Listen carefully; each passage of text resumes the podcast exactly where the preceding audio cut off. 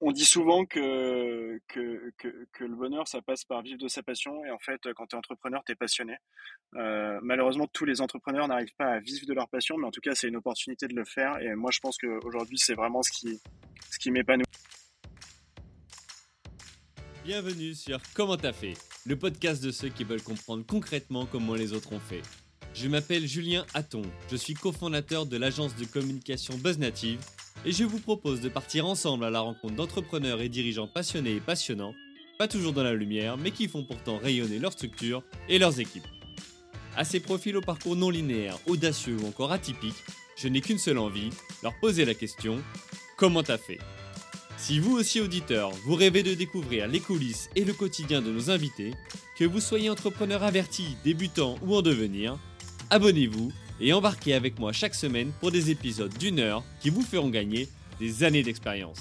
C'est parti Bonjour chers auditrices, chers auditeurs. Aujourd'hui pour ce nouvel épisode de la saison 3 du podcast Comment t'as fait? Les rencontres d'entrepreneurs, j'ai le plaisir d'accueillir Victor Thion, cofondateur de Click, une entreprise spécialisée dans le financement et la gestion de parcs informatiques des PME et startups tout en réduisant l'impact numérique. Salut Victor Salut alors Victor, j'ai le plaisir hein, de te recevoir ici sur, sur ce podcast. On va parler en détail de Click, cette société que tu as lancée en mars 2020, qui avait d'ailleurs un autre nom avant, mais on en parlera un peu plus tard.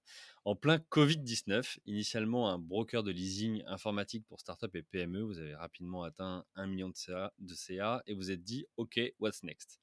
Là, après même pas deux ans d'activité, vous avez mergé, c'est-à-dire fusionné avec une autre société, donnant vie à Click, qui n'était effectivement pas le premier nom de votre société. Euh, votre actu, c'est vous dépassez 2,5 millions d'euros d'ARR, donc le revenu récurrent annuel. Vous êtes plus de 20 membres dans l'équipe, vous avez levé 9 millions d'euros et vous avez plein d'ambition. Ce que je propose, c'est que tu nous expliques en détail ton parcours, ce qui t'a mené à l'entrepreneuriat, comment vous avez fait aussi pour fusionner deux entreprises. Euh, et pour ça, on va évoquer trois grands chapitres. Le premier, c'est Comment tu as fait pour passer d'une expérience food à entrepreneur de l'IT responsable pour les professionnels? Ensuite, on évoquera comment tu as fait pour fusionner ta boîte avec une autre après même pas deux ans d'activité. Et enfin, comment tu as fait pour créer ton activité en plein Covid-19 Ok pour toi? Allez, on y va. Allez, c'est parti. Euh, bah, écoute, déjà, euh, première question, c'est est-ce que toi, tu peux te présenter avec tes propres mots? Euh, je m'appelle Victor, j'ai 27 ans, je suis euh, le CEO et un des cofondateurs de Click. Euh, voilà, on est aujourd'hui une équipe, comme tu le disais, d'un peu plus de 20, avec une mission qui est de diminuer l'impact numérique des PME et des startups qu'on accompagne. j'ai un chien et voilà. Top, euh, ça marche. avant qu'on rentre dans la première partie euh, et voir qu'est-ce qui t'a mené justement à, devenir entrepreneur, euh, une question que je pose à tout le monde, c'est pourquoi Click D'où vient ce nom?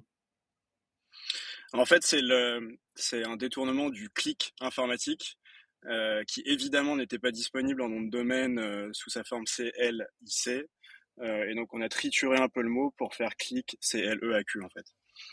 Ok, Ok, c'est de, de, là que vient ce, ce nom. Il n'y avait pas d'autres, j'en sais rien, références ou, ou autres, hormis celle du clic, qui est évidemment déjà pris. vous avez déposé cette marque? Vous avez pu ou pas? Ouais, bien sûr. Ouais, ouais, on l'a, on l'a déposé sous sa forme CLEAQ, ouais. Ok, il n'y a pas eu de soucis de similarité sonore ou autre, de problématiques comme ça? Écoute, non, euh, on n'a pas eu de problème. On avait fait un petit boulot d'avocat avant, de le, avant de le faire et c'était OK. Et puis le dépôt était OK aussi. Donc euh, écoute, euh, jusqu'ici, je touche du bois, tout va bien. Ok, bon, ça c'est un vrai conseil parce que souvent on pense effectivement à la forme visuelle, que ce soit le logo, que ce soit le nom, mais, mais la forme sonore est, plus souvent zappée. Ok, bah écoute, super. Alors, assez pressé de découvrir ton parcours plus en détail.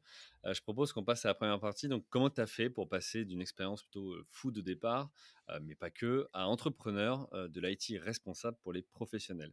Ce qui m'intéresse ici, c'est de voir, voilà, que tu nous expliques ton parcours, qu'est-ce qui t'a mené, quelles études tu as pu faire, et puis bah, comment tu en es venu à, créer ton entreprise à, à, 25 ans. Ouais.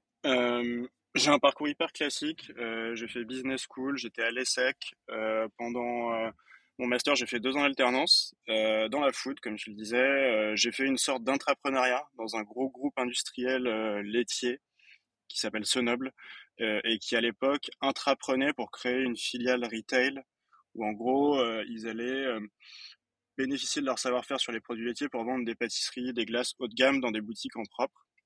Donc on était une petite équipe de même pas 10 et on développait des boutiques en propre pour ce noble. Euh, qui n'était pas du tout leur métier d'origine, qui encore une fois est industriel. Euh, donc première approche de l'entrepreneuriat, mais intra. Euh, tu faisais quoi D'ailleurs, est pas mal. Moi, j'étais vraiment en mode, tu vois, j'étais l'alternant, donc euh, chef de projet. Il y avait beaucoup, beaucoup d'opérations, vu que mmh c'était de la food, retail. et puis en fait, bah voilà, chef de projet, j'ai des, j'ai des, j'ai tous les directeurs de l'équipe à, à déployer les boutiques, à déployer la marque, parce qu'ils ont fait ça sous une nouvelle marque qui s'appelait Sonoff Famille Gourmande, qui était beaucoup plus orienté retail euh, que la marque euh, industrielle. Euh, donc voilà, première approche de l'entrepreneuriat avec l'argent d'un gros groupe industriel. Donc ça, c'était assez cool. Confortable. ouais. Et puis, à la sortie de mon master et de cette expérience-là, même avant la sortie de mon master, j'ai été approché par Fnac Darty. à l'époque, dans un contexte de M&A qui était, qui était immense, puisque Fnac rachetait Darty, en fait. Et, euh, et, en fait, ça m'a passionné ce contexte-là. Euh, et je me suis dit, euh, go, go for it. Euh, j'ai été faire du planning stratégique chez Fnac Darty dans le cadre de cette fusion, post M&A. C'est-à-dire que j'ai pas, j'ai pas participé au deal. Je suis vraiment, arrivé post M&A et sur toutes les problématiques d'intégration que peuvent avoir deux énormes mastodontes du retail clair. comme cela. Euh, et puis après, euh, au bout de trois ans, euh, écoute, c'était confortable, tu vois, comme job. ça m'a appris vachement de rigueur, à bosser, à faire un peu de politique dans des gros groupes comme ça. Mais je m'ennuyais. Euh, je m'ennuyais pas par manque de travail, je m'ennuyais intellectuellement. Tu vois, je, je voyais pas, je voyais pas bien l'impact en fait de, ce que je faisais au quotidien. Euh, et puis, on commence en 2019 à réfléchir à ce projet de leasing IT pour les PME avec euh, Louis, qui était mon cofondateur à l'époque, qui, euh, est toujours euh, là aujourd'hui. Euh, finalement, début 2020, on décide de basculer de side project à project tout court. Euh, et, et, on lance ce qui s'appelait Trilise à l'époque. Euh, et puis on avait, tu vois, sur toute l'année 2019, on avait, on avait fait des premières offres, on avait testé le marché, mais vraiment off market, quoi et puis on, on, a on a on a brandé le truc en, en 2020 et là pan Covid. Donc euh, donc voilà euh, comment j'en suis arrivé euh, jusqu'à jusqu'à Trilise et mon parcours. Ok et toi es, tu, tu viens d'où? Je viens de Fontainebleau précisément. Ok, donc tu es région parisienne. et tu pensais déjà, quand, quand tu étais, je sais pas, au niveau bac, lycée, etc., à monter une boîte ou ça t'est venu après? Comment comment t'es venu ce goût-là finalement de l'entrepreneuriat? Avec l'expérience que tu as vécue pour Fnac Darty ou? Je sais pas, j'ai l'impression que ça s'est fait. c'est un, un, un, mix d'opportunités à l'époque où je m'ennuyais un petit peu professionnellement, je cherchais tu vois, je cherchais à donner du sens euh, un peu à ce que je faisais euh, dans ma vie, et notamment dans ma vie professionnelle. Euh, par contre, j'ai jamais eu ce truc que tout le monde dit, genre moi je savais que je voulais être entrepreneur, je voulais pas avoir de chef, etc. Je, je ressentais pas trop ce truc-là. mais je dirais que dans je sais pas, dans tout ce que je faisais, il y avait quand même une certaine proactivité qui, qui faisait que j'avais un profil entrepreneurial. Euh, et puis euh, matché à l'opportunité du, voilà, d'avoir un pote, parce que Louis, c'est un pote euh, qui, euh, qui réfléchissait à plein de projets, qui bossait en start-up à l'époque. Bah voilà, il y a une opportunité, j'ai voulu bosser dessus, et puis ça s'est fait comme ça. Ok, et vous étiez rencontré comment avec Louis? Bah, C'est un pote, un pote d'enfance en fait. Ah, d'enfance, donc vous connaissez depuis longtemps et vous, êtes, vous avez suivi les mêmes études ou pas du tout il a, il a fait, euh, il a fait école de commerce aussi, euh, mais il est un petit peu plus jeune que moi. Euh, donc euh, voilà, on a, on a, on a, on a le même profil, euh, mais on n'a pas fait nos études ensemble. On est vraiment potes, potes d'enfance. et puis d'ailleurs, vu qu'on était deux profils business, très vite, on a été chercher Aurélien, qui est notre CTO, parce qu'on avait besoin d'un profil tech. donc voilà. Ok, et dans votre entourage, soit chez lui ou chez toi, est-ce que il y avait des, des, mentors, des entrepreneurs, des gens que voilà qui t'ont montré un peu la voie ou, euh, pas du tout? Ouais, moi je viens, je viens d'une famille euh, vraiment euh, d'entrepreneurs, plutôt industriels, mais mais quand même avec cette vocation, tu vois, de tu évolues quand même dans un environnement où, où ça te fait peut-être moins peur que quand, quand, y a, quand tu l'as jamais vu de près. Euh, et puis j'ai un côté de ma famille, c'est les sportifs de haut niveau. Alors je sais pas si ça peut s'apparenter à l'entrepreneuriat, mais tu as quand même un truc, tu vois, dans le sport, l'aspect compétition, tu vois, qui est, mmh. qui, est, qui, est, assez entrepreneurial dans l'esprit. Euh, et Louis carrément aussi, parce que juste avant qu'on monte euh, l'ancêtre de Click qui était Trilise, il avait monté une food tech euh, avec son père. Donc lui, il baignait dedans aussi énormément. Donc ouais, ouais, un petit peu de background sur ce sujet-là. Ok, c'est intéressant ce côté à la fois, tu sais, entrepreneurial et puis la comparaison que tu fais entre le, le sport de haut niveau et, et, l'entrepreneuriat, parce que je suis persuadé qu'il y a plein de ponts, plein de liens à faire entre les deux. Et effectivement, quand tu es sportif, enfin, je connais peu de sportifs qui rentrent sur un terrain pour pas gagner. donc je pense que c'est aussi la même chose quand tu crées une boîte, c'est essaies de le faire pour que ça marche et, la développer. Donc pour toi, ça, tu ressens ça comme une force d'avoir baigné finalement dans cet environnement ou, ou pas du tout? Moi, l'aspect le plus fort que je ressens euh, sur ce background-là, c'est vraiment l'aspect compétition.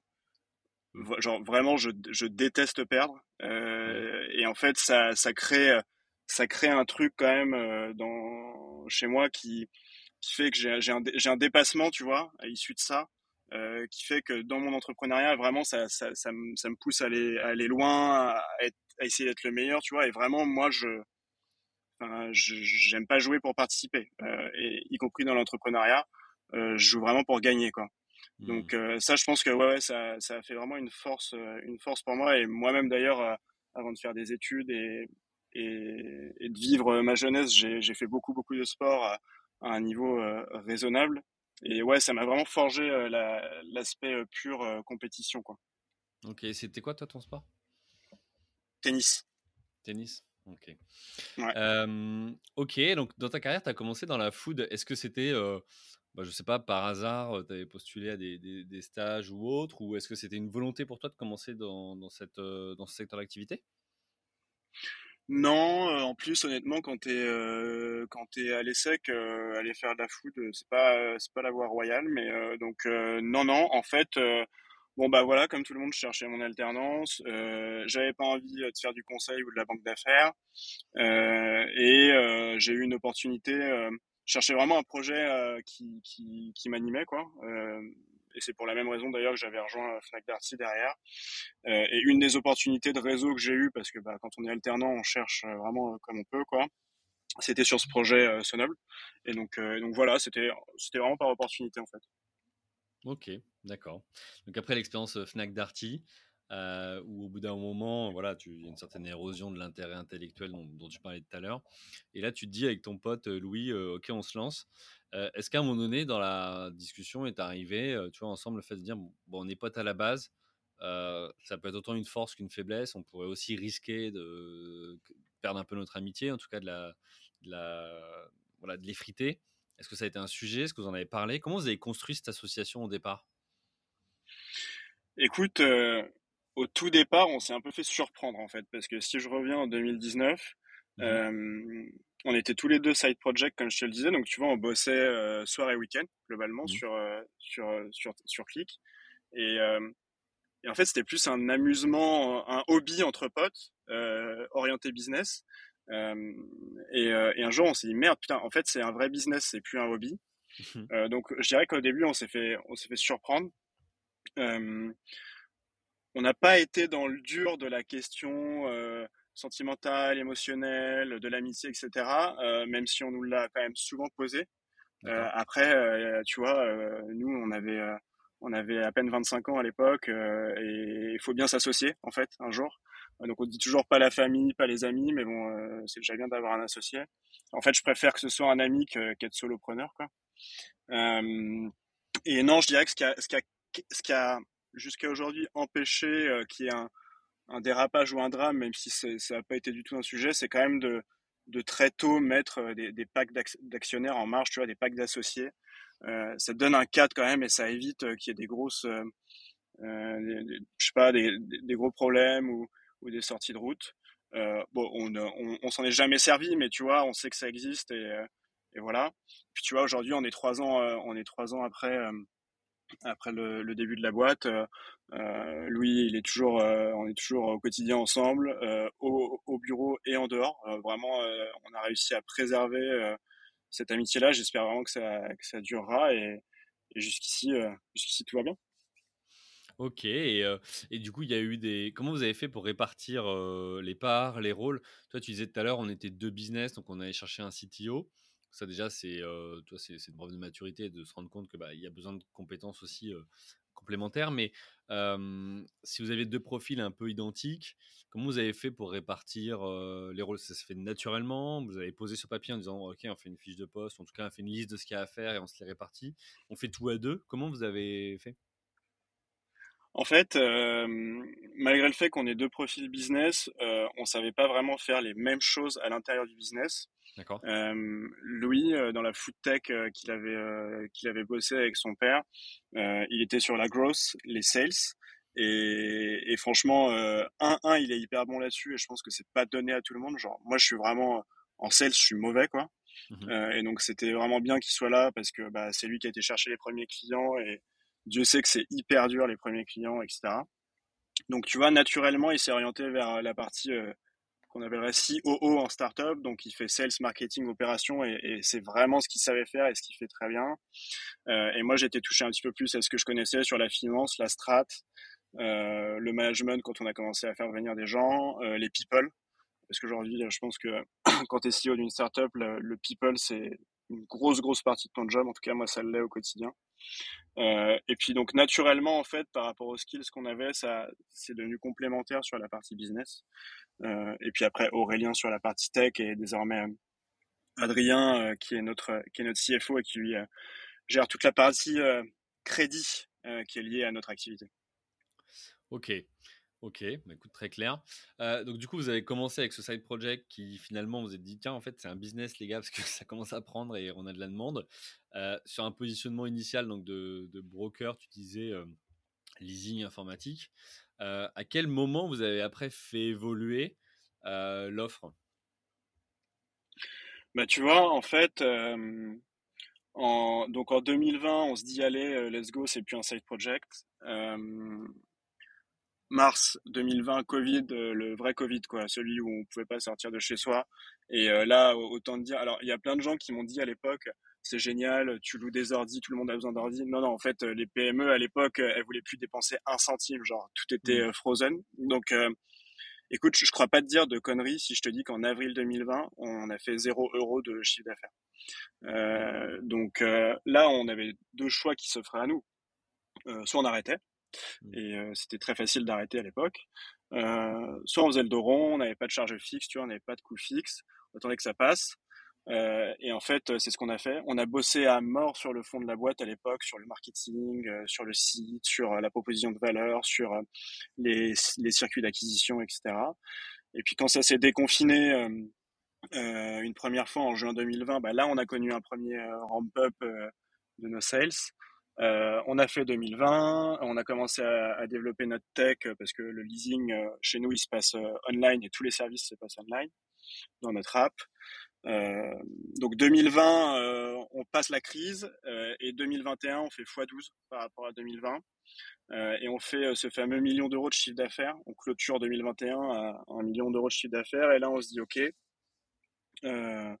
on a trouvé notre product market fit comme on dit. Euh, maintenant, qu'est-ce qu'on veut faire de la boîte?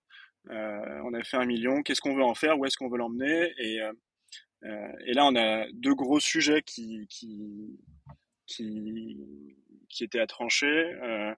Le premier, c'est nous, comme, comme tu le dis, on était broker de solutions de financement, ce qui veut dire qu'on ne l'internalisait pas. Mmh. Euh, et ça avait deux externalités négatives. La première, c'est que, un, à chaque fois qu'on cédait euh, nos contrats de leasing aux bancaires, ben, on perdait 30 points de marge. Euh, et la deuxième, c'est que euh, on était obligé de sortir nos clients de notre expérience online pour les amener vers l'expérience des, des loueurs qui sont des vieux bancaires euh, sur des plateformes horribles, euh, etc. Donc, est-ce qu'on internalise le financement? La réponse ça a été oui. et la deuxième, c'est comment on peut être plus vertueux sur le numérique? Parce qu'avec ces deux ans d'expérience à traiter des produits numériques tous les jours, on a quand même compris que Ça avait un impact qui était phénoménal et comment on peut accompagner les boîtes pour être plus vertueuses sur le numérique. Et donc pour la, pour la première décision qui était d'internaliser le financement, bah, pour le coup, le financement, c'est un vrai métier de crédit. C'est une compétence que personne n'avait. Euh, c'est une vraie barrière à l'entrée, tu vois. Euh, enfin, vraiment porter du crédit, c'est lourd et il faut, faut, savoir le faire. Euh, et à l'époque, on bossait aussi avec un petit loueur indépendant à qui on cédait des contrats, euh, qui lui cherchait à avoir les clients un peu plus en direct, à techiser un peu son business. Et en fait, bah voilà, match d'opportunité. Euh, on a mergé. Lui a amené toute son expertise, euh, financement, crédit, etc. Adrien est devenu CFO du nouvel ensemble et gère vraiment toute la partie euh, crédit, levée de dette, etc. et puis, et puis c'est comme ça qu'on estime qu'on pourra faire grossir la boîte si on n'avait pas internalisé la partie financement. En fait, on était, je pense qu'on était au plafond de verre. Et donc ça allait très bien. On aurait pu rester une petite ESN parisienne, tu vois, qui faisait du leasing et du service. Mais honnêtement, à l'époque, les trois entrepreneurs qu'on était, on avait vraiment envie de faire un truc gros. Et donc, fallait que ça passe par là. Donc, on préférait, tu vois, se diluer dans une fusion pour faire un truc beaucoup plus gros. Euh, et puis, sur l'impact, bah, on s'est activé très vite. Euh, on a été chercher euh, Laura, qui est notre Head of Impact aujourd'hui, qui est, qui est l'ancienne responsable RSE d'OVH Cloud. Donc, tu vois, on a été chercher. Enfin, en fait, ça peut paraître tout con, mais quand tu es une boîte, on était 8-10 à l'époque. Euh, aller chercher une head of impact qui, est, euh, qui vient de chez OVH Cloud, tu vois, très très gros profil. Euh, c'est un vrai pari qu'il faut assumer, quoi, parce que clairement, faut, faut avoir une vraie mission derrière. Donc, donc voilà, on a internalisé le financement, on est à fond sur la data impact et, du coup on avance comme ça maintenant. Ok, donc je comprends que finalement ce que vous avez vu, c'est, tu disais ce, fameux plafond de verre, c'était que vous apportiez une expérience aussi utilisateur à vos clients et qu'après ça se perdait euh, sur la partie financement, puis vous le maîtrisiez plus. Donc ça, c'est voilà, ça peut être déceptif hein, derrière euh, ce que j'ai compris. Donc là, vous êtes euh, rapproché bah, de ce partenaire. Pour la partie financement, il faut aussi s'adosser finalement à un partenaire bancaire ou à un groupe ou enfin voilà, peu importe. Ou vous n'avez pas eu besoin de ça? Non, non, bah justement, c'est tout, toute la problématique d'internaliser ton propre financement. Nous, en fait, on, a, sans, être trop technique, on a un SPV, un Special Purpose Vehicle, dans lequel on lève de la dette et qui est vraiment destiné à, financer euh, nos, leasings. Euh, c'est un fonctionnement de banque, en fait, sauf que la banque, bah, elle va lever sa dette auprès des banques centrales et les fameux mmh. taux d'intérêt dont on entend beaucoup parler en ce moment. Euh, bah, une banque fait comme ça. Nous, on n'a pas, nous, on n'a pas accès aux banques centrales, donc on lève de la dette ailleurs. Euh, mais non, non, vraiment, tout est porté en interne et, euh, et, via, via, ce véhicule de dette qui est aussi qui est une filiale en fait de Click. D'accord, donc vous n'avez pas rencontré de problème de d'agrément à obtenir ou autre pour, pour, pouvoir proposer?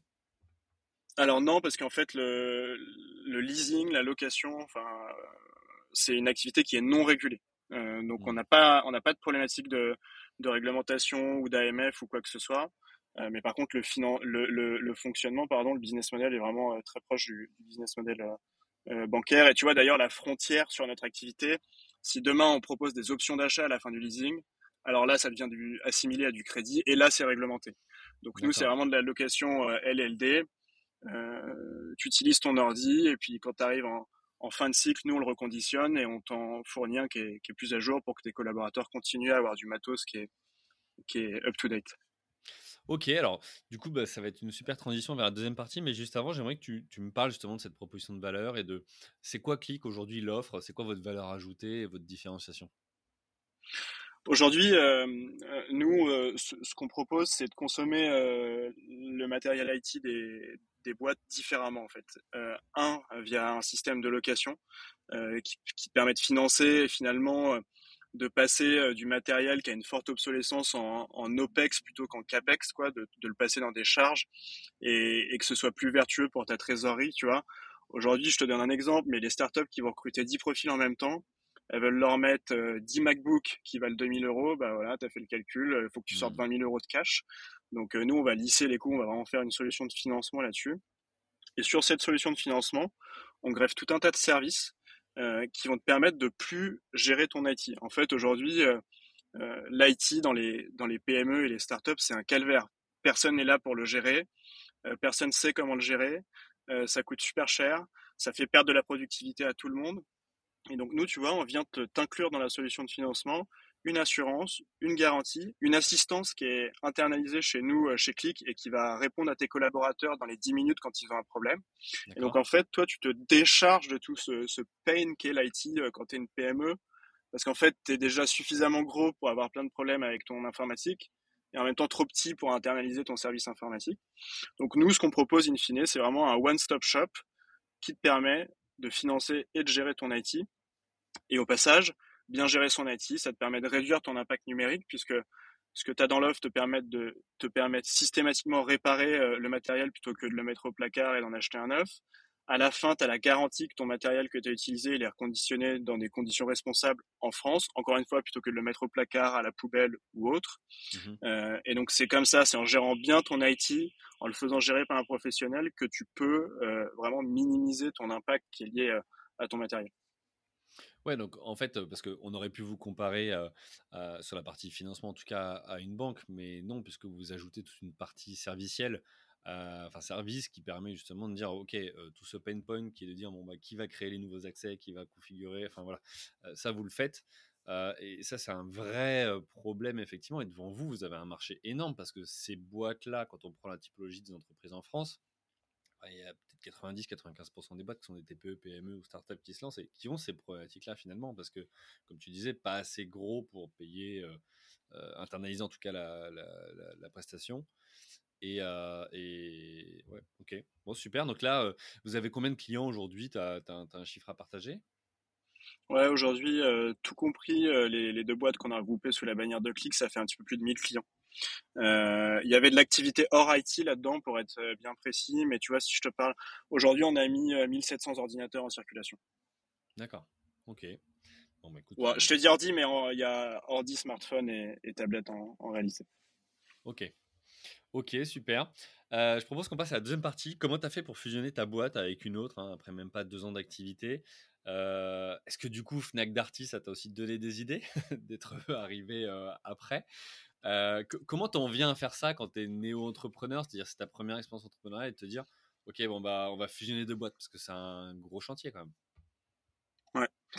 Euh, ouais, c'est un énorme chantier, je te confirme. La, la, la genèse de l'histoire, c'est, je l'ai déjà un petit peu raconté, mais repartons de ça. c'est vraiment, nous, on avait besoin euh, de, d'internaliser le financement. Et en fait, on aurait pu se dire, on lève un paquet de pognon et on le fait nous-mêmes, tu vois. Mais en fait, vraiment, c'est des métiers qui marchent pas comme ça.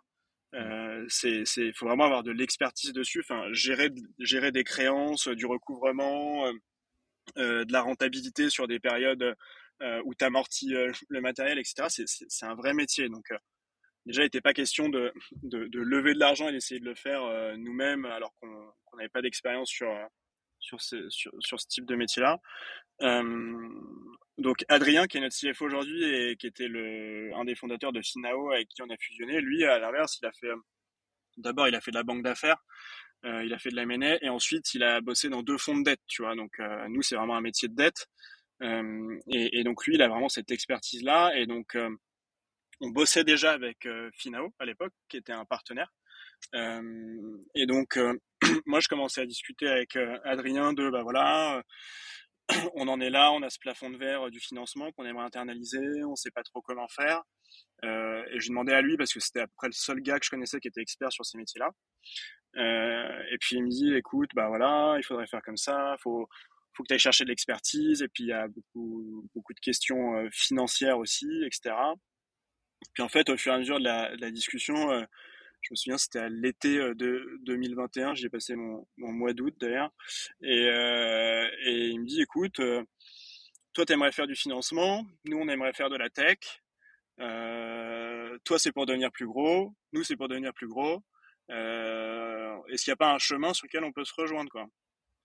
On étudie, on commence à bosser sur des partenariats, des machins. En fait, franchement, les enjeux étaient tellement gros pour les deux boîtes rapidement on se rend compte que le partenariat, l'accord commercial et tout, ça fonctionne pas. Ou le cofinancement, tu vois, on avait réfléchi au cofinancement de la tech et bon, ça, fonctionnait pas. Euh, et on se dit bah écoute, euh, essayons de dealer une fusion et puis euh, on fait un truc gros à deux quoi, à deux qui n'est plus qu'un. et donc on arrive en fait à la, à la fusion comme ça. après pas mal de travail et des lagages. Donc on a beaucoup, beaucoup, beaucoup bossé. parce qu'il fallait vraiment que ça tienne la route, parce que le principe de la fusion, c'est que tu vas réunir deux boîtes en une seule, donc la dilution des deux côtés, elle est énorme. Mmh. et donc si derrière, tu n'arrives pas à survaloriser ton equity, bah, le pari, il est raté. Quoi. donc on a beaucoup bossé pour voir s'il y avait vraiment un truc gros à aller chercher, tu vois on a regardé le marché, le marché, le marché du leasing en France, il fait 5 milliards d'euros, tu vois, donc c'est monumental. Euh, on a regardé un peu la profondeur qu'il y avait sur le segment des PME. Euh, on a regardé euh, la rentabilité du truc. Une fois qu'on avait compressé nos, marges, qui étaient deux marges distinctes à l'époque, ça le faisait. lui, il avait quand même. Alors nous, chez, chez à l'époque, les, trois entrepreneurs, on avait 90% de la cap table, donc on était décisionnaires. Lui, de son côté, bah, pour des problématiques de financement, il avait quand même une grosse cap table, donc on a été voir ses, à deux ses, ses plus gros investisseurs. Euh, pour voir bah, s'ils suivaient le projet. Écoute, ils ont été hyper supportifs. Donc ça, c'est la phase, tu vois, c'est la phase euh, réflexion stratégique et euh, dealing. Il y a quand même une petite phase où... Parce que ça, ça me paraît long déjà. Ouais, c'est énorme. Franchement, on a commencé à réfléchir en août 2021 euh, et on a fini de réfléchir et de dealer en janvier 2022. Donc, mmh. et, et, franchement, c'est c'est pas, pas, jour et nuit, mais clairement, j'ai changé de métier à ce moment-là, tu vois. Ouais, euh, J'étais beaucoup plus opérationnel avant. Ouais, voilà, tu changeais finalement tes missions du quotidien, tu étais plus focus là-dessus. Ouais, et euh, ouais, ouais, c'est clairement, ça m'absorbait une grosse partie de mon temps. Bah, tu vois, tous ceux qui font ou qui voient de la M&A de près ou de loin euh, comprendront. Hein, c'est vraiment des rythmes de M&A, donc c'est des rythmes hyper élevés et, et hyper pointilleux. Donc ça, ça prend, ouais, ça prend six mois. Euh, tu as une petite phase de dealing quand même, parce qu'il y a un moment, c'est le projet, il est cool, mais il faut quand même te mettre d'accord sur les conditions, sur les valos, sur les parités, sur, euh, sur, sur tout en fait, euh, pour une nouvelle boîte. Euh, et, tu te fais et après, par des avocats? Ou vous faites par vous-même parce que vous avez un peu d'expérience ou... Ouais, alors, euh, ouais, alors effectivement, on s'est plutôt appuyé sur notre expérience. Tu vois, notre term sheet, typiquement, on l'a pondu nous-mêmes. et après, on l'a fait formaliser par des avocats.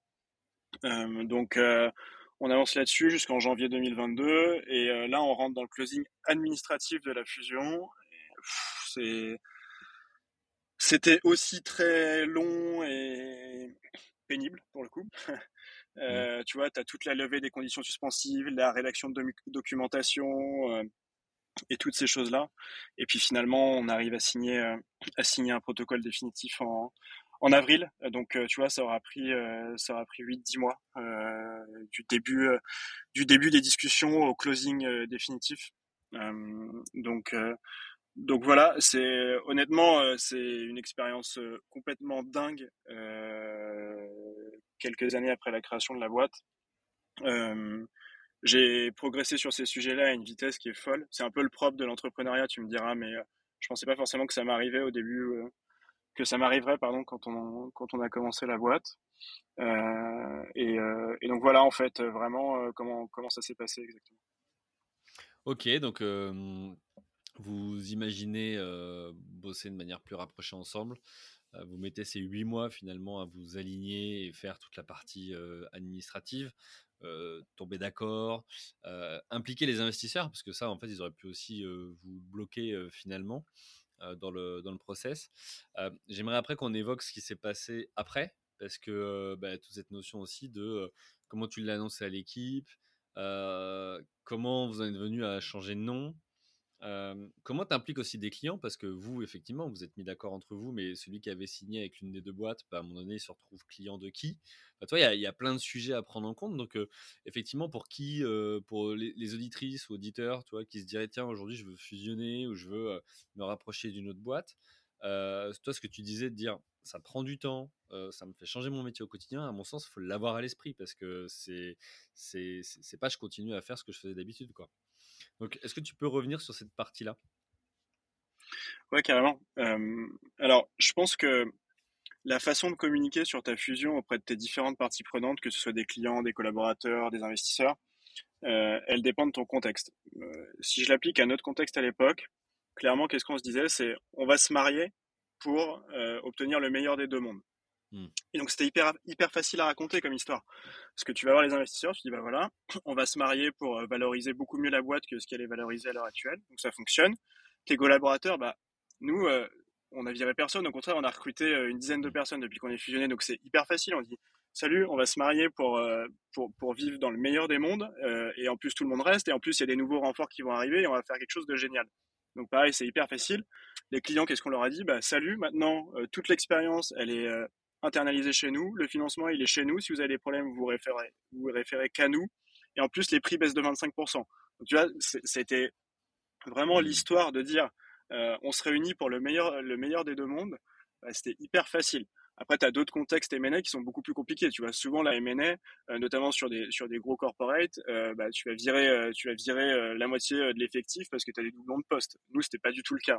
Et, et d'ailleurs, enfin voilà, je pense que toute façon, moi, ce que je pense, c'est que toutes les startups qui sont aujourd'hui sur le marché, elles ont vocation à consolider un jour. Tu vois, elles ont toutes été surfinancées. Euh, et, tu vois, soit elle consolide et ça se passe plutôt bien, soit il y a des morts, tu vois. Enfin, tu regardes des trucs comme le quick commerce et tout, des trucs qui ont été surfinancés. Bah, le surfinancement, il vient pour killer des, pour killer des, des, concurrents, quoi. Euh, donc, euh, non, nous, bref, pour en revenir à l'histoire de, de Click, c'était assez facile. C'est, et, et, surtout, on mentait pas, c'était on se réunit pour le meilleur des deux mondes. Donc euh, c'était assez facile d'en parler à tout le monde. Euh, et puis sur les sujets d'intégration des équipes, parce que ça c'est quand même important, parce que même si c'est pour le meilleur des deux mondes, tu peux te foirer, tu vois. Tu as des cultures de boîte qui sont différentes. Euh, et, et, écoute, ça, il n'y a pas de... Il n'y a pas de baguette magique, il hein. faut passer du temps sur le people, comme je le disais tout à l'heure. Mmh. nous, avant de signer le protocole d'accord pour la fusion, euh, Finao euh, est basé à Andernos sur le bassin d'Arcachon. Euh, on a emmené toute l'équipe de Trilis sur le bassin d'Arcachon. Tu vois, on a fait la démarche d'aller voir les salariés qui étaient là-bas. On a fait un énorme team building ensemble. On s'est amusé, on a bossé aussi.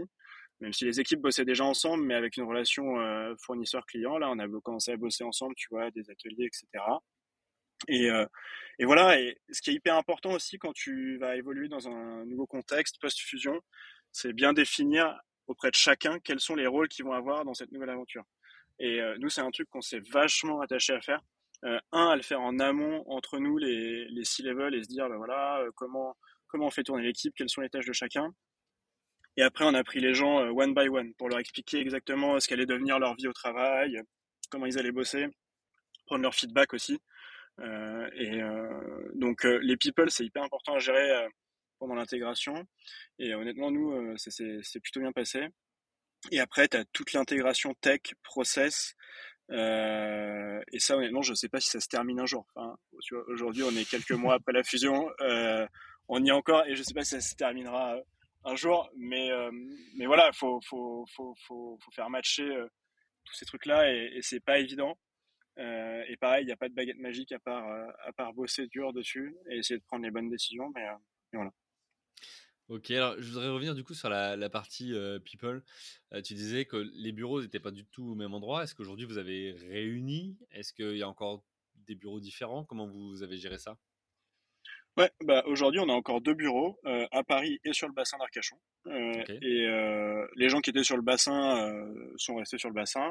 Certains sont venus à Paris, mais on a laissé le choix en fait. Hein. On n'a pas, on n'a pas forcé quoi que ce soit. Euh, donc voilà, aujourd'hui on a les deux, on a les deux bureaux.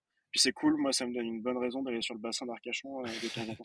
J'allais dire, t'as pas eu une vague de Parisiens qui ont dit nous on descend euh, dans le sud-ouest, non? Non, pas trop, mais tu sais, chez nous on a une politique work from anywhere. Et du coup, tu vois, on a des gens aujourd'hui qui habitent déjà à Nantes, à Rennes, à Reims, et nous on prend en charge leur transport pour qu'ils puissent venir au bureau à Paris. Donc c'est ça qui leur permet de, de, de, travailler, enfin d'habiter pardon où ils veulent. Euh, donc finalement, on n'a pas eu une vague de Parisiens qui n'en pouvaient plus de Paris qui est parti là-bas, puisqu'on avait déjà cette politique euh, euh, remote friendly qui était, qui était mise en place.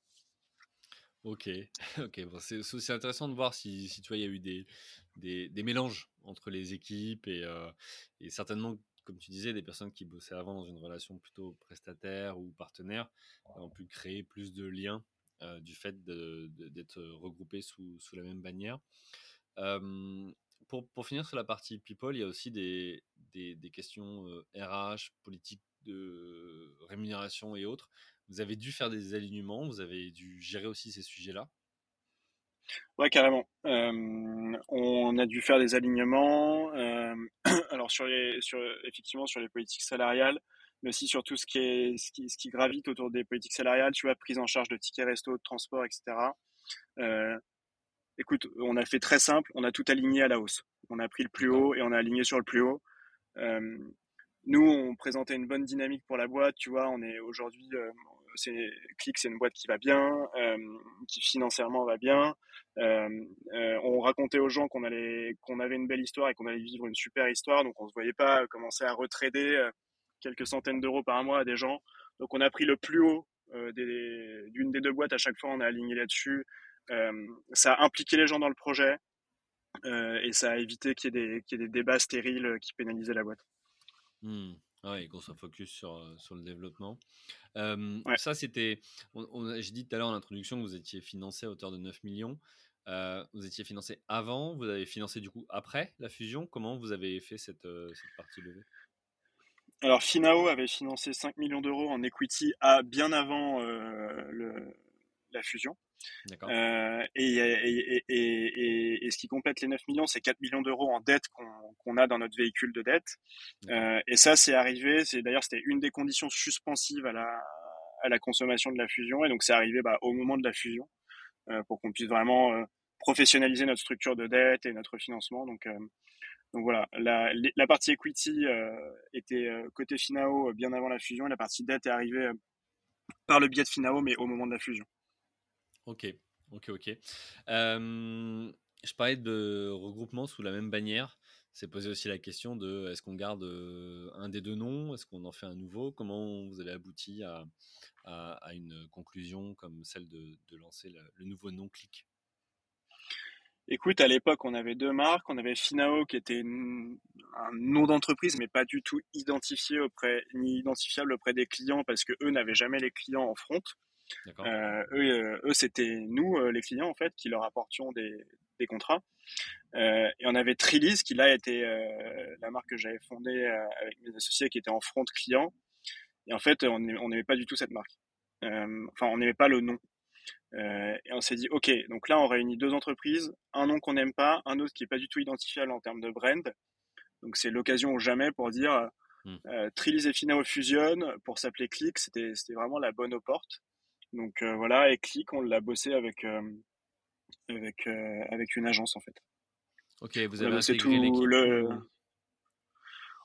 Alors non, parce qu'à l'époque c'était pas totalement, pas totalement annoncé, ouais, c'était encore confidentiel, etc. et on l'a bossé avec Mazette pour leur faire un petit coup de, un petit coup de pub, qui est un collectif. Et, et, voilà, on a retravaillé toute la plateforme de marque, etc. D'accord, donc vous êtes posé aussi finalement sur le discours, le message, la plateforme de marque, euh, le nom, pour euh, donner, donner vie euh, à cette, cette, nouvelle bannière, entre guillemets. comment aujourd'hui vous animez encore une fois l'équipe Parce qu'il y avait peut-être un sentiment quand même d'appartenance, même si tu parles là de la, vision externe des marques Trilise et, et, Finao, mais pour ceux qui bossaient dans l'une des deux structures, peut-être qu'eux, ils étaient attachés à certains éléments. Euh, avaient un sentiment d'appartenance Est-ce que après vous les avez impliqués d'une manière ou d'une autre? Est-ce que c'est via des team building? Comment Est-ce que vous avez fait, j'en sais des goodies? Enfin voilà, comment vous avez fait pour, euh, pour activer ça? Ouais, bah, on a fait tout ça. Euh, déjà un peu ce que je te racontais tout à l'heure, c'est-à-dire méga transparence. Une de, nos, une de nos corporate values qui s'applique en interne et en externe, c'est radical transparency. Et donc nous, on est radical dans notre transparence avec les équipes. Euh, ce qui permet d'acquérir euh, bah, la confiance des collaborateurs, mais encore une fois, ça marche aussi auprès des clients pour le coup. Euh, et donc, ils ont été impliqués en transparence en amont, mais aussi en aval. C'est-à-dire, tu vois, aujourd'hui, les réflexions autour des process, autour des outils, autour de la tech, des choses qui touchent au métier, qui touchent à leur quotidien, en fait, ils sont systématiquement impliqués dedans. Mmh. Un, parce que nous, on pense que il faut sizer un outil qui leur permette d'exécuter du mieux possible au quotidien. Et deux, parce que euh, bah, ils sont dans un nouveau projet qu'on a besoin de les impliquer. Donc, tu vois, au quotidien, vraiment, on, les implique énormément. Et puis après, ouais, tu as, tous les trucs qui sont plutôt de la marque employeur euh, pour que les gens vraiment se sentent dans le même bateau. Donc, bah, il y a le team building dont je t'ai parlé. On a refait pas mal de off-site depuis. on a fait des goodies, on a fait un shooting. Enfin, on a fait plein de trucs. Quoi. On a pour, pour lisser vraiment au même niveau tous les gens qui étaient de chaque côté avant. Et en fait, bah voilà, tu, tu répètes les efforts et, ça paye quoi. Mmh. Ok. on va bientôt aller sur la, troisième partie, notamment la, création avec la partie Covid-19. Mais avant ça, j'ai envie de, plutôt de parler de futur. c'est quoi pour toi l'ambition? Tu parlais tout à l'heure d'un plafond de verre. Vous, vous faites 2,5 millions d'ARR. C'est quoi l'ambition ou la projection que vous faites pour les années à venir? Écoute, ça reprend un peu l'ambition de départ qui était de se dire, dans une fusion, tu te dilues énormément des deux côtés et donc bah, tu dois sacrément valoriser la nouvelle boîte, sinon c'est perdu pour tout le monde. donc l'ambition, c'est vraiment de, pénétrer fortement ce marché du leasing sur le segment PME. On va pas aller chercher parce qu'on n'est pas on n'est pas fait pour en fait on va pas aller chercher des grands comptes etc tu vois on, on saurait pas faire on saurait pas l'exécuter correctement. Donc le premier gros objectif c'est vraiment euh, aller fort sur ce sur ce marché. Et le deuxième objectif c'est réduire drastiquement l'impact numérique de nos clients continuer à le faire. Euh, et ça rejoint le premier objectif plus on aura de clients plus on arrivera à réduire. Tu vois aujourd'hui euh, sur le parc qui est installé on a déjà on a déjà évité 190 tonnes d'émissions de CO2 euh, et, on va continuer à le faire. Donc voilà, nous, c'est vraiment ça. Nos deux objectifs industriels, c'est diminuer l'impact du numérique et, euh, provider du financement aux clients et une solution qui est, qui clé en main pour eux et qui, leur simplifie la vie. Ok.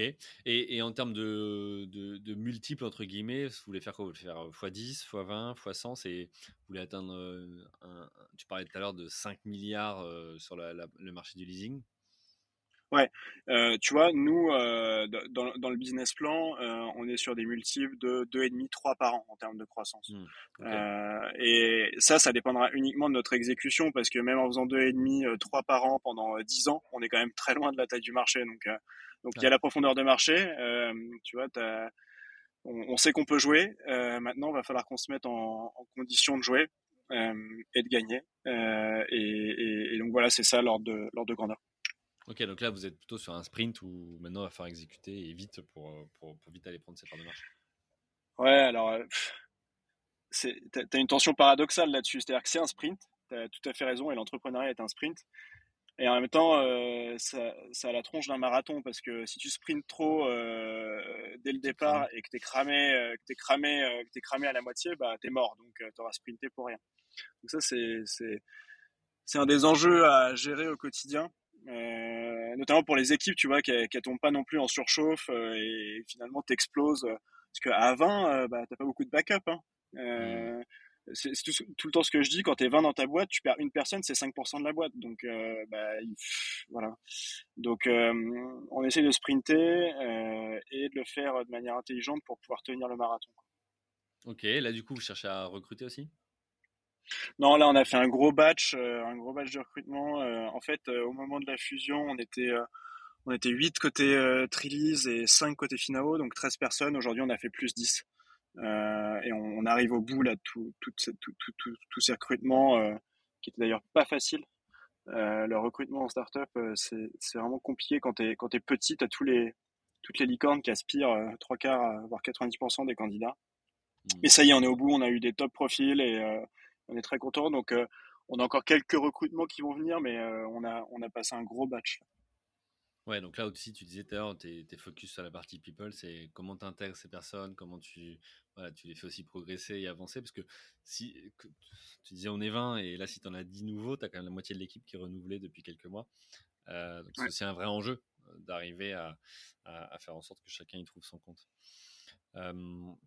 Ok, et tu as levé un point aussi qui est intéressant et dont on parle assez peu sur le podcast, mais c'est sur la phase de recrutement quand tu es en face, effectivement, soit de grands, bah, de, grands comptes ou de, de startups qui ont levé X millions et qui aujourd'hui bah, ont peut-être des moyens différents de toi ou qui ont des noms différents de toi. Et, c'est vrai que pour les entrepreneurs qui nous écoutent, parfois c'est des vrais enjeux, notamment dans des, dans des marchés tendus comme aujourd'hui, en tout cas en termes de, de compétences spécifiques. Ok, bah, écoute, super. Bah, on vous souhaite que, du bonheur et que ça, que ça avance et, continue. pour la dernière partie, puisqu'il nous reste quelques minutes, c'est comment tu as fait pour créer ton activité en plein Covid-19 Alors, tu disais effectivement, mars 2020, vous vous lancez. Bon, c'est aussi le moment où on annonce le confinement. avril 2020, bon, zéro chiffre d'affaires ou, très peu en tout cas. Qu'est-ce que ça a changé sur soit la manière de monter la boîte et la structurer, la développer. Je parle, est-ce qu'il y a des bureaux, pas des bureaux dès le départ euh, Tu disais il y avait peu de, peu de charges fixes. Euh, sur le nombre de recrutements que vous avez fait au départ, etc. Euh, et puis tu en as parlé un tout petit peu tout à l'heure. C'est le deuxième sujet que j'aimerais évoquer, c'est plus la partie business. J'ai reçu sur ce podcast, tu vois, des profils qui disaient, bah, heureusement, quelques mois avant, mars 2020, on avait changé tous nos ordinateurs fixes par des ordinateurs portables. Donc, du coup, tout le monde a pu bosser de chez soi. Mais il y a des boîtes qui se sont trouvées finalement, entre guillemets, en chômage technique, puisque personne ne peut venir au bureau et il n'y avait pas d'ordinateur à disposition pour, pour ça. Donc, est-ce que pour vous, ça a été un booster ou pas? Tu en as parlé en disant au mois de juin, mais est-ce que ça a été une tendance de fond et tu as vu après, dès la fin du confinement, tout le monde qui a dit OK, tous les postes fixes, allez, on, met tout ça, on remplace tout ça par, par des, laptops ou autres ou, ou pas Voilà. J'aimerais bien avoir tes inputs là-dessus. Ouais. Alors, moi, vraiment, le, le, le, confinement n'a pas été booster du tout pour nous, pour deux raisons. Euh, la première, c'est que la population à laquelle on s'adresse aujourd'hui, qui est start-up et PME, euh, plutôt urbaine, euh, franchement, la plupart étaient déjà équipés de laptop et plus trop de mmh. fixe. Donc, pour cette première raison-là. Et la deuxième raison, c'est qu'à l'époque, on était tout petit et on n'était pas du tout top of mind dans, dans l'esprit des clients. Et, et du coup, dans une période qui était hyper stressante, euh, hyper serrée niveau cash, euh, nos, prix étaient quand même beaucoup plus chers à l'époque, etc. Bah, personne nous voulait nous faire confiance, tu vois, clairement. On était le mmh. petit poussé, on, on était cher, euh, on n'avait pas de track record, donc clairement, on était trop stressant pour les entreprises qui étaient déjà stressées. Donc, donc, ça n'a pas été un booster du tout pour nous. et puis voilà, je, me, je, me, souviens du début du confinement, franchement, bah, Louis et moi, on était euh, comme tout le monde, c'est-à-dire complètement enfermés chez nous, euh, à s'ennuyer quand même un peu, tu vois. C'était très cool pour passer du temps avec ses proches, etc. Mais il fallait, fallait quand même s'occuper, tu vois. Beaucoup de monde a vécu ce truc-là. Tu passais d'une vie euh, urbaine, hyper active, métro, etc., à lockdown chez toi, tu bouges plus, tu te lèves chez mmh. toi, tu restes chez toi, etc. Et donc, on avait besoin de s'occuper. Et je me souviens qu'on s'est dit, bah écoute, qu'est-ce qu'on fait Là, on n'a plus de clients euh, plus personne veut nous parler, euh, on fait pas un euro de chiffre d'affaires. Et on s'est dit, ok, bah, de toute façon, on doit s'occuper. Euh, on n'a pas de coûts à absorber ou quasiment pas. et donc, on a fait du travail de fond, du travail de fond, du travail de fond. Et puis, et puis voilà, on a, on a, on a attendu que ça passe. Et puis, quand ça s'est déconfiné, que les entreprises ont, tu vois, c'est marrant de voir comment à l'époque des problématiques macroéconomiques qui touchaient vraiment euh, toutes les PME, enfin toutes les entreprises françaises, y compris les PME, pouvaient impacter nous un micro business de start-up. Euh, vraiment, la confiance des PME nous a complètement impacté directement à l'époque. Et, euh, et puis bah, quand la confiance à l'échelle macro s'est récupérée dans les entreprises un petit peu, et bah, là c'est reparti doucement, gentiment. Les recrutements sont repartis, donc il y avait des nouveaux besoins de laptop, etc. Tu vois, donc tout ça s'embraye. Euh, et, et puis voilà, on avait, on avait passé la, on avait passé la, grosse vague. Euh, et, puis, et puis ça a fonctionné derrière, donc c'est cool. Ok. Et, à partir de quand vous vous êtes dit, euh, là ça a repris, on est confiant nous aussi, tu as parlé de confiance hein, dans les, la part des dirigeants, on va recruter. tu vois, vous faites quand votre premier recrutement? On le fait, donc en fait, là où on a commencé à se dire, ok, on n'a pas fait tout ça pour rien, c'est quand, on, a commencé à faire des ventes, en fait, je, me souviens de trucs, mais ridicules, mais quand on recevait une notification comme quoi on avait un lead sur le site, à l'époque, c'était ultra excitant, quoi. Et euh, bon, aujourd'hui, je sais pas combien on en reçoit tous les jours, mais je les regarde même plus, tu vois. mais, mais on a commencé à avoir des nouveaux leads, à faire quelques ventes, et donc là, on s'est dit, ok, donc l'offre, en fait, elle, elle, elle fonctionne, et faut qu'on la market correctement euh, et qu'on drive du trafic dessus pour que ça, pour que ça commence à monter. Euh, et donc, tu vois, ça, c'était la, à la mi-2021 et dès le deuxième semestre, on a commencé à faire des premiers recrutements, euh, notamment sur la partie un, recrutement market, un recrutement tech. Et et, c'était un pari parce qu'à l'époque, on pouvait les payer chaque mois, mais on savait pas dans six mois de quoi serait fait l'avenir. Et puis, si on, à l'époque, on savait pas du tout comment ça allait se passer le Covid, tu vois, etc. Mais bon, mmh. ça a tenu. Euh, mais donc, euh, ouais, 2021, euh, non, même pas, première partie 2021, pardon, j'ai mélangé 2020 et 2021. donc, après les, les, premiers chiffres de 2020, on a commencé à, à recruter et début 2021, du coup. D'accord. Ok, donc c'est comme ça qu'après vous êtes monté à 8 jusqu'à bah, finalement la, la, la fusion. c'est ça. C'est déjà beau, tu vois, de monter à 8 en un an. vous étiez sur fonds propres à ce moment-là? Ouais, ouais, ouais, on était, on était autofinancé en fait. Tu vois, on, on cédait nos contrats de leasing euh, aux, aux, loueurs qui nous les payaient cash avec notre marge. Euh, et puis on, ben, on se finançait comme ça. Des, tu vois, on a commencé dans les bureaux qui faisaient, je sais pas, 10 mètres carrés. Euh, on était serrés. Euh.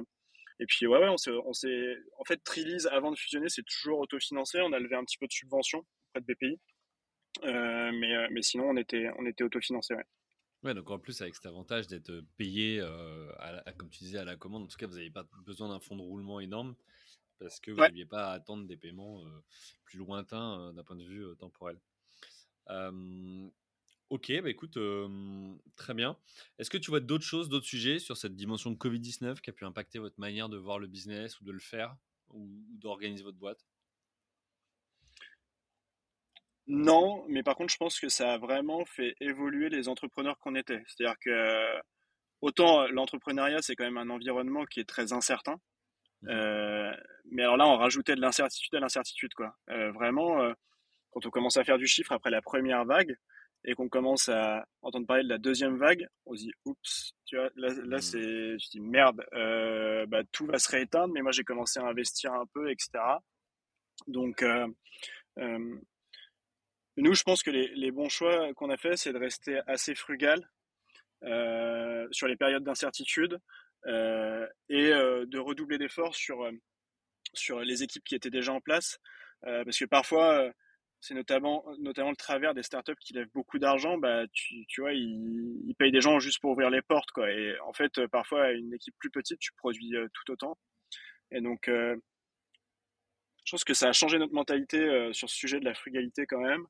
Euh, et, l'approche qu'on pouvait avoir de notre, de notre, de notre cash day to day, et tu vois, ces choses-là. Euh, donc ouais, plutôt une influence sur le mindset euh, et donc sur la boîte par répercussion derrière. Ok, bah écoute, super, super intéressant. Merci, merci Victor pour ton, bah, ton, ton, retour d'expérience. Il va être temps de conclure, mais avant, j'ai encore deux petites questions à te poser, comme à, tous ceux que je reçois sur, sur ce podcast. La, première, c'est ça veut dire quoi pour toi entreprendre ou être entrepreneur? On dit souvent que, que, que, le bonheur, ça passe par vivre de sa passion. Et en fait, quand tu es entrepreneur, tu es passionné. Euh, malheureusement, tous les entrepreneurs n'arrivent pas à vivre de leur passion, mais en tout cas, c'est une opportunité de le faire. Et moi, je pense qu'aujourd'hui, c'est vraiment ce qui, ce qui m'épanouit de, de passer du salariat à l'entrepreneuriat. J'ai changé ma vie. Je travaille deux fois plus, je gagne deux fois moins, euh, mais euh, par contre, je suis deux fois plus épanoui. Donc voilà, ça vivre de sa passion, je dirais. Ok, ça marche. Et si tu as un dernier conseil à donner à ceux qui nous écoutent, qui sont entrepreneurs installés ou, qui, euh, ou en devenir, hein, qui réfléchissent à, à, se lancer, tu dirais quoi?